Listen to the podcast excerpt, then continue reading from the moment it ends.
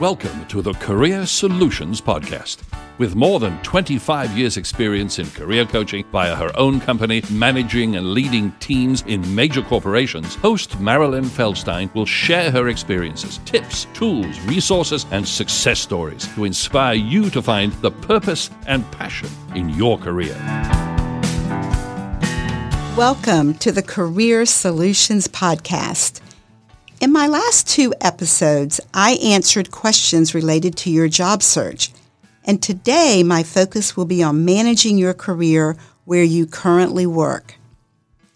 When a potential client calls me for career coaching, I always find out what she's looking for and what she enjoys where she currently works. If she tells me she loves her organization, but she's ready for something else, and doesn't know what that something is, I want to first help her manage her career where she works. It's common to initially think you have to leave your company or organization when you're feeling stuck. But think about the reaction when you give notice if you haven't had a discussion with your boss or with your management team about where you see yourself in the next year or more. This is your career and you need to manage it. If you're waiting for your boss to manage it, he may not know how. He may see you as his competition. He may be too focused on protecting his career. He may not care. Or it could be a combination of these possibilities. So here are some questions that I want you to answer. Are you managing your career or letting someone else do this for you? Have you gotten complacent? Do you know what you want to do next? Do you have a plan for the next year, the next two to three years? Have you written down your plan? Do you think you need a written plan when you have it in your head? Mark Murphy, CEO of Leadership IQ, said that people who vividly described or pictured their goals are anywhere from 1.2 to 1.4 times more likely to accomplish their goals. I challenge you to try it, as I've done this and it works. Do you have the skills and knowledge to reach your goals? If you don't have the skills and knowledge, does your plan include how you'll acquire the skills and knowledge? Are there courses or certifications you can take? Can you take them online? Are there free courses that you can take to see if you enjoy this type of work? Have you checked them out? Will your company invest in your career and pay for the degree, courses, or certification? Even if your company will not pay for you, is it important enough for you to invest in yourself? Will you take some time to write down your goals? Early in my career, I worked in a bank, and after four years, I was ready for my next move. I met with the president of the bank to ask some questions about my next career move. And when it was clear that there was no career path and he looked surprised to even have this conversation, I made plans to pursue my master's degree. The first thing I did was prepare for the graduate record exam by studying on my lunch break at the library every day. You see, it had been eight years since I earned my bachelor's degree, and it was scary thinking about going back to school. My studying paid off, and I was accepted into graduate school at Penn State University, which helped propel me to where I am today. My conversation with the bank president resonated with me when I later worked in corporations and hit brick walls, and I wanted to take a course or learn a new skill.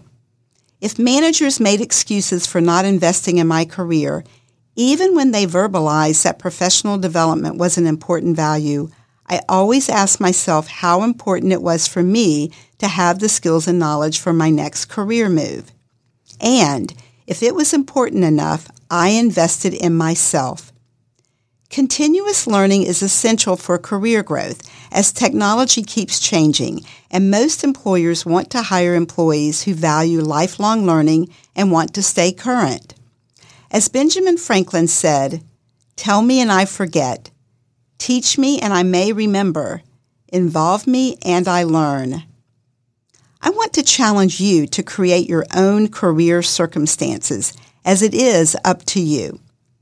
If you really like where you currently work, then schedule an hour long private meeting with your manager.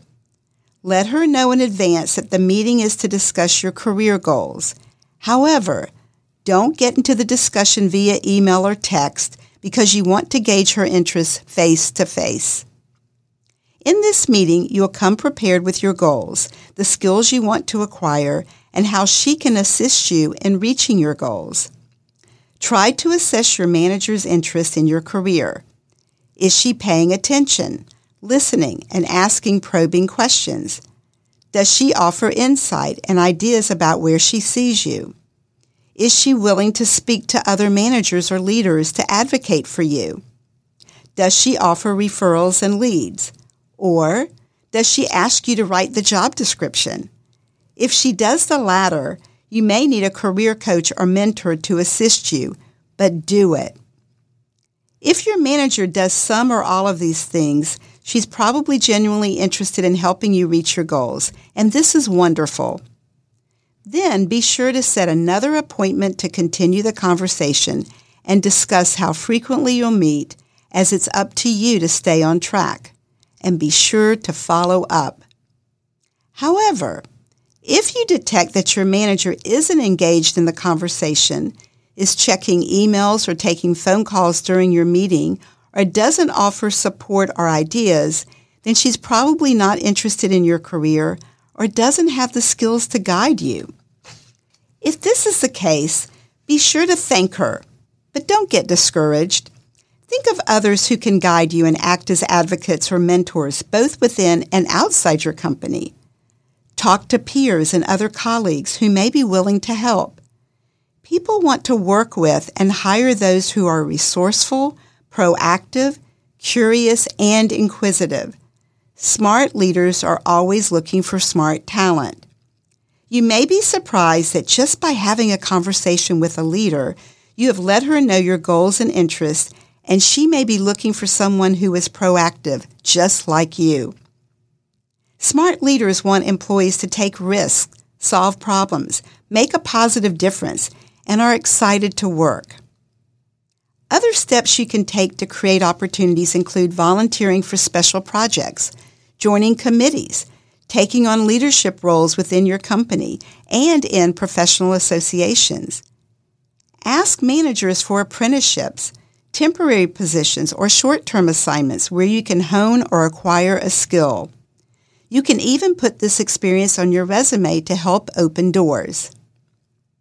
When I was trying to transition into human resources from managing operations, I shared my goal with my manager who told a colleague of mine.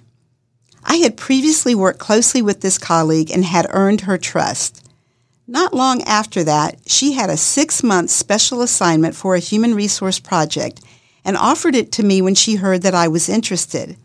I didn't even know this temporary assignment existed.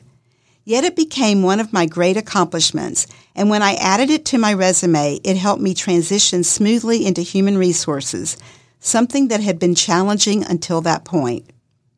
It also became a key selling point when I left my company and became a consultant with the client I had worked with on my special assignment. So where are you right now?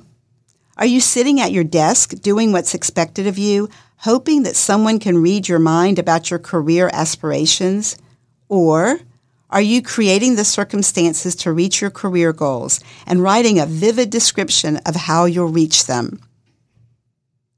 In today's episode, I discussed how you can manage your career and create your own circumstances right where you work. I asked you some probing questions to prepare you for taking control over your career. I shared a process for having a career discussion with your current manager and how you can guide this discussion to catapult you to accomplishing your goals. Please share my podcast with your friends and family. You can also hear me on Apple Podcasts, Spotify, Stitcher, and other major podcast directories.